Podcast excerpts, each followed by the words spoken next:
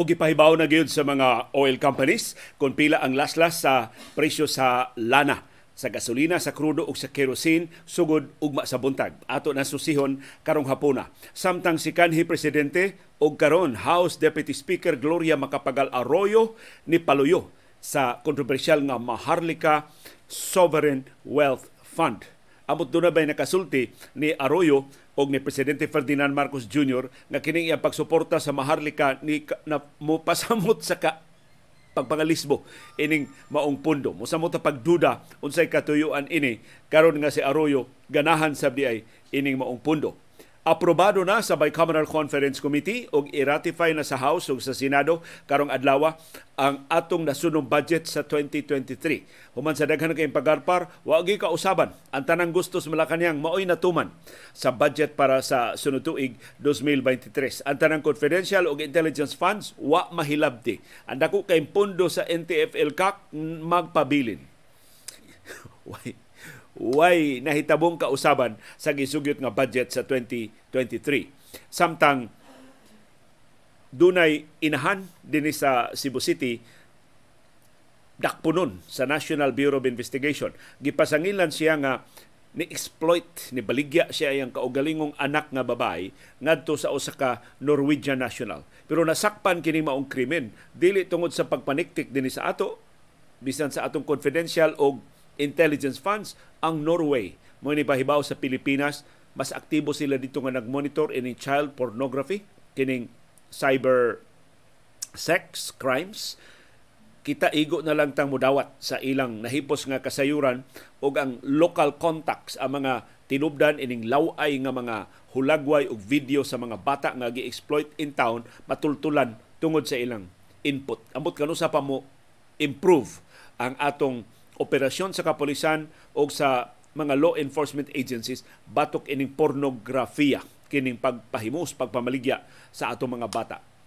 Og natay latest weather forecast init og malimuot ta tibok adlaw karong adlaw og natay resulta sa mga duwa sa National Basketball Association. Sulti ayaw hilom. Pagkabana ayaw pagluom. Imbitado ka kada hapon sa binayluay nga gawas no sa panahon sa kilom-kilom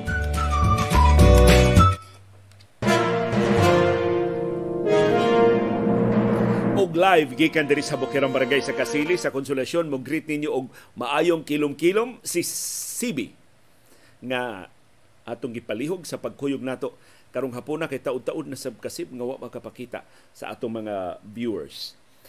Ang atong kahimtang sa panahon dinhi sa syudad ug sa probinsya sa Subo mapanganuron ngadto sa mapanganuron kaayo ang atong kalangitan.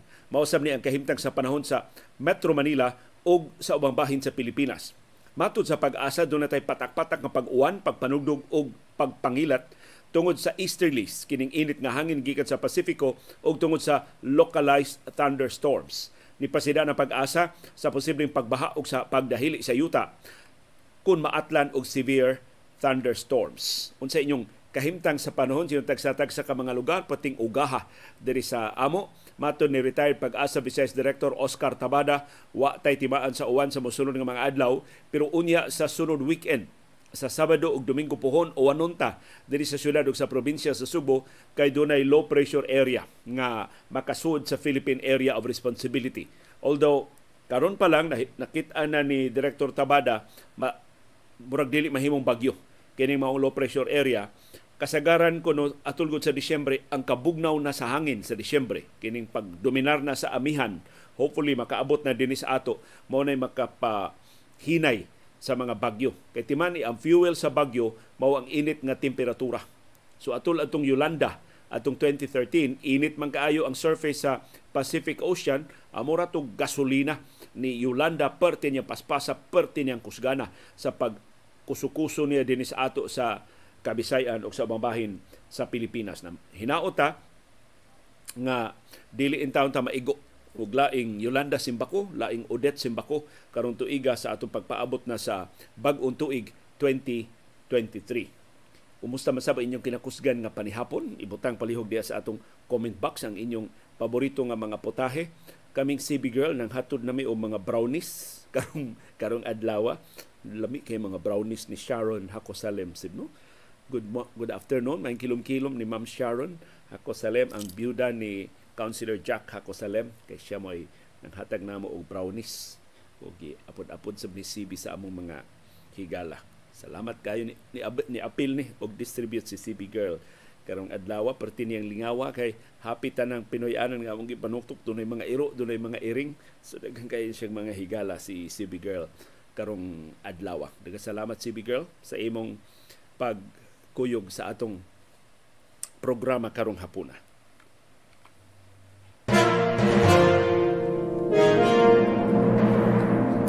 Ang maay balita mao ang pagpahibaw na sa mga oil companies sa dakong laslas sa presyo sa ilang mga produkto sa lana sugod ugmang adlaw Martes, Nobyembre 6. Ang gasolina laslasan og piso og 95 centavos kada litro.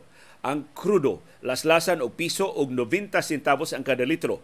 Ang kerosene laslasan og piso og 65 centavos ang kada litro ang effectivity inis para sa Caltex o pipila ka gasoline stations alas 12.1 ugma sa buntag kasagaran sa mga gasoline stations gipanag-iya sa Petron, sa Shell, sa Phoenix ug ubang mga oil companies mopatuman sa laslas unya sa alas 6 sa buntag. Akong gilili ang world market dayong sugod sa itong programa karong hapon ni Saka ang presyo sa lana sa merkado sa kalibutan. Kini human sa tigom sa OPEC Plus gahapong adlaw na, na disirihan sa OPEC pabili nilang padayon nilang laslasan og duha ka milyon ka baril kada adlaw ang ilang produksyon sa lana. Bisan pa ining gipaabot nga price cap nga ipatuman na sab karong adlaw sa European Union sa Group of Seven nga gipanguluhan sa Estados Unidos og sa labing industrialisado nga mga nasod sa tibuok kalibutan. Ang price cap gitakda sa 60 dolyares kada baril mas ubos kaysa prevailing price karon nga 65 dolyares kada baril Nihulga ang Russia nga muhunong na sila sa pag export og lana nungka nga ilang ibaligya og barato. So mo insister ko no ang Russia nga ang prevailing price sa world market mo'y presyo sa ilang lana kung mamugos gyud ang Estados Unidos ug ubang kanasuran nga baratilyuhon ang ilang lana ngadto na lang sa 60 dolyares kada baril o mas barato pa dili na lang sila mamaligya. Bahala og momenos ang ilang produksyon. Na of course, sayon kay ng istoryahon sa Russia, pero kitang tanan hibaw nagkinahanglan ang Russia sa dakong halin sa ilang lana. Otherwise, unsa may ilang isustiner sa ilang bangis nga pagpangatake sa Ukraine. Wa hinuon makasaka og dako ang presyo sa lana karong adlaw sa world market kay nadugangan ang mga syudad sa China nga nipaluag sa ilang COVID-19 restrictions natandog yun ang People's Republic of China bisan dili nila ang kunon sa lapad nga protesta masuk-anong protesta sa mga mulupyo nga wa nang kaagwanta sa grabing pagtanggong nila sa mga massive nga lockdowns o ubang higpit kaayo nga mga COVID-19 restrictions nga gipahamtang sa China sud na karon sa kapin sa tulo ka tuig. Giaprobahan na sa Bicameral Conference Committee karong adlaw ang gisugyot nga budget sa Malacañang nga 5.268 trilyones pesos para sa sunod tuig 2023. Why sami? Why na iban bisan usa ka dako sa budget nga gisugyot sa Malacañang. So kwahi sa pasalig pas, pagarpar sa mga senador o sa mga kongresista nga ilang tarungon ang budget, nga ilang gahinan ang labing na kinahanglan, ilang putlan kining mga budget nga wa kinahanglana, humasta ng pagarpar human sa duha ka adlaw nga deliberasyon sa Bicameral Conference Committee na hukman ipabilin as is ang budget sa Malacañang. Nagpasabot wa hilabti ang confidential ug intelligence funds sa duha ka labing taas nga opisyal sa gobyerno. Ang presidente na si Ferdinand Marcos Jr. gihatagan og 4.5 bilyones pesos nga confidential ug intelligence funds. Ang ikaduhang labing taas nga opisyal si Vice Presidente ug Education Secretary Sara Duterte Carpio gibalik ang iyang 650 milyones pesos nga confidential ug intelligence funds. Gilaslas unta tong 150 million pesos nga confidential ug intelligence funds sa DepEd gibalik pag-abot na sa bicameral conference committee. So kini pag hinumdom natong tanan kinsay matuman sa mosunod nga unom ka tuig. dili ang pagarpar nga mga kongresista o mga senador kun dili ang mga nagtungkaw sa Malacañang si Presidente Ferdinand Marcos Jr. nga anak ni Ferdinand Marcos Sr. wa igdungog siyang integrity, wa igdungog sa iyang kamabinantayon sa paggasto sa kwarta sa nasod o sa katawhan. In fact, nabangkaruta ang atong ekonomiya atol sa iyang diktadura. O si Vice Presidente Sara Duterte Carpio kansang amahan si kanhi Presidente Rodrigo Duterte nibili nato og perting dakuang utang. Nagbaguod ta nagpasan ta karon ining utanga gipasamutan pagyud gipaborot sa administrasyon ni presidente Ferdinand Marcos Jr. Matod sa House o sa Senado i-ratify sa mga kongresista o mga senador within the day kini maong budget. So aprobado na gyud ang 2023 budget. Gitakdang permahan ni presidente Marcos Jr. ang budget unya o sa dili pa ang Disyembre 15 karong tuiga. So hawa na ang agianan para sa puwerteng dako ang budget unya sa sunod tuig pinatuyangan ang gasto sa administrasyon tanan nilang gipangayo giaprobahan sa Kongreso. Gi-restore sa Bicameral Conference Committee ang 150 million pesos nga confidential ug intelligence funds sa DepEd bisan kung gilaslas na unta ni sa Senado.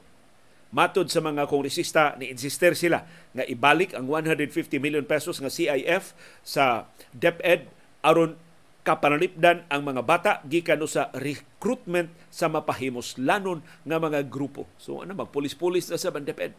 Unsaon galang paggasto ni confidential intelligence funds di gyud ka hibaw unsaon kay wa may resibuhay kining maong paggasto sa pundo ang dakong iskandalo na hitabo karong adlaw gi-restore sa Bicameral Conference Committee ang dako kay budget sa NTF-ELCAC kining National Task Force to End Local Communist Armed Conflict. Nangayo ang NTF-ELCAC og 10 billion pesos nga budget. Maunay gigahin sa Department of Budget and Management.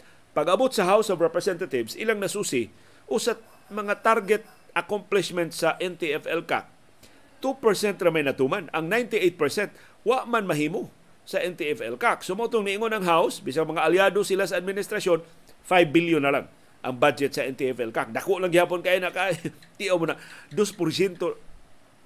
mura ning examine ba 100 items duha ray correct 98 ang sayop pero nahughungan tiali ang mga sakop sa Kongreso kang kanhi Presidente Rodrigo Duterte ng NTF-ELCAC ayaw na niyog tanduga. So gibalik ang budget sa NTF-ELCAC. Ambot. Karong tuiga, 2% ra ilang accomplishment. Sunod tuig, hinaot mo improve, ma 3% na ang ilang accomplishment. Giunsa ka na paggasto ang ilang kwarta, pertinda kuas kwarta, gamay kaayong nahimo nga mga proyekto o mga accomplishments kini maong ahensya munang gidudahan kining NTF-ELCAC wa ni itumong pagdugmok sa rebelyon sa mga komunista kundi aron pagpaburot sa pribado nga mga bulsa. Nitingog na si kanhi presidente o karon senior deputy speaker Gloria Macapagal Arroyo mahitungod sa Maharlika Fund.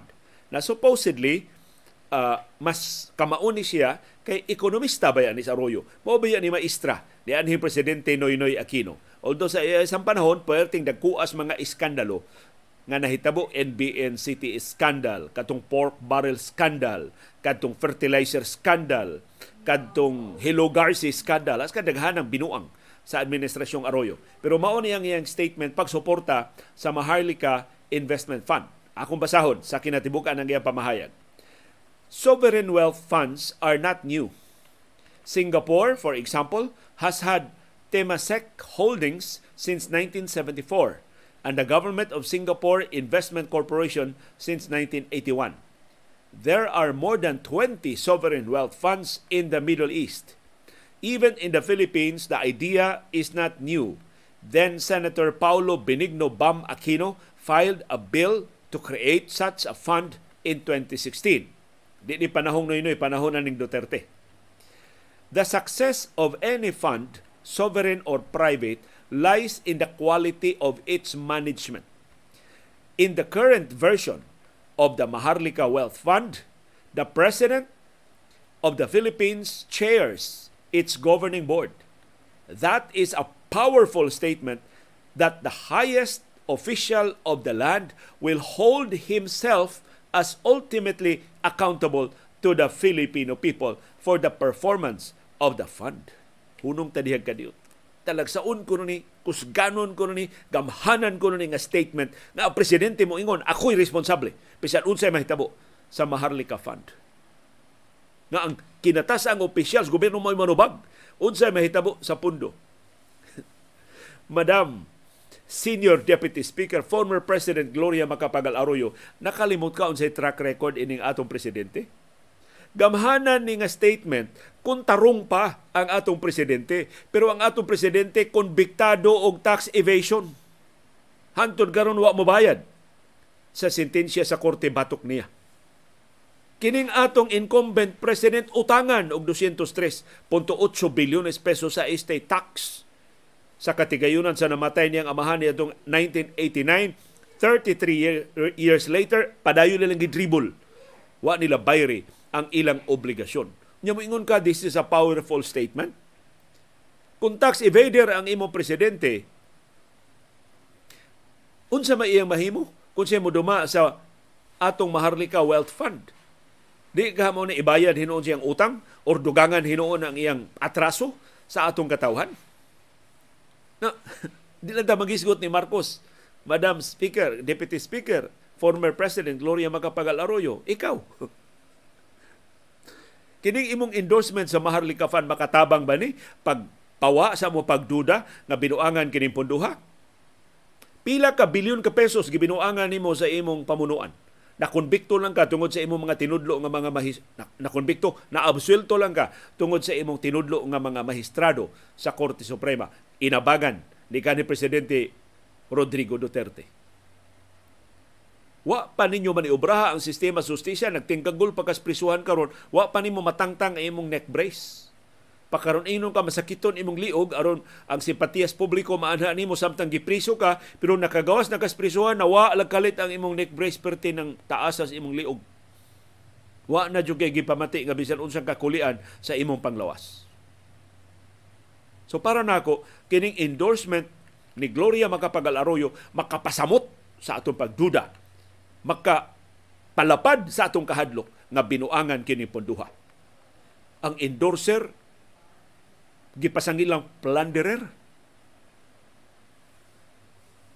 Ang iyang gidayeg pag-ayo kay mo duma sa Maharlika Fund konbiktado nga tax evader, utangan og 203.8 bilyones pesos sa buhis sa atong republika. Kung saan na itong pagsalig ining ponduha. Kung ang mga tagduma o ang mga supporters pulos konbiktado sa pagpanlapa sa balaod pulos gipasangilan nga nangilkil sa atong nasudnong panudlanan. Si Marcos Jr. hantod karon wa niya ila iuli ang ilang binilyon ka pesos nga katigayunan nga ilang gikawat gikan sa Republika sa Pilipinas, gikan sa katawhang Pilipinon.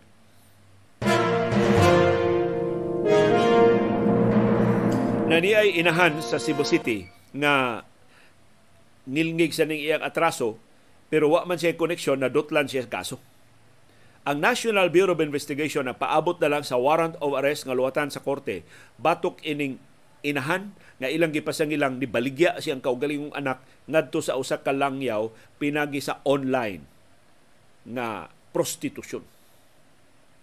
Pero ang pasiunang kasayuran sa kalambigitan ining anahan pagbaligya siyang anak wa magikan sa tung kapulisan nor sa NBI dinhi sa Subo. Nagikan sa Norway mas matinud-anon ang kampanya sa ubang kanasuran batok sa child pornography.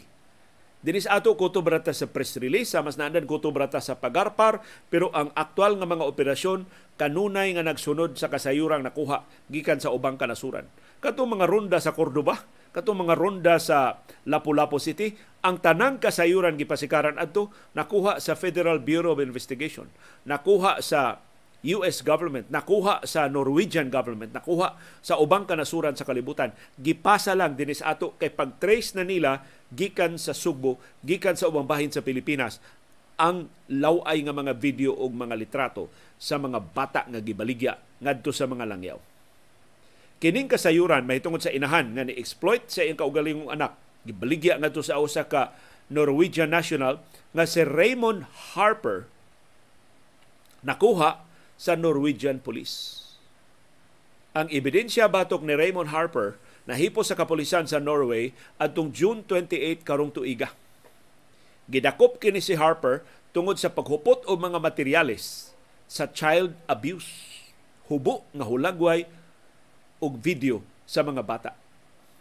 Sa pakisusi sa kapolisan sa Norway, nakit-an kining chat logs. Binayluay og mensahe pinagi sa chat ining suspitsado nga si Harper og kining inahan sa 4 anyos nga batang babae dinhi sa Cebu City. Nag-chat sila sukad Hunyo 23 hangtod sa Hulyo 1 karong tuiga ang inahan ni pada og video ngadto ni Harper bugti sa kwarta.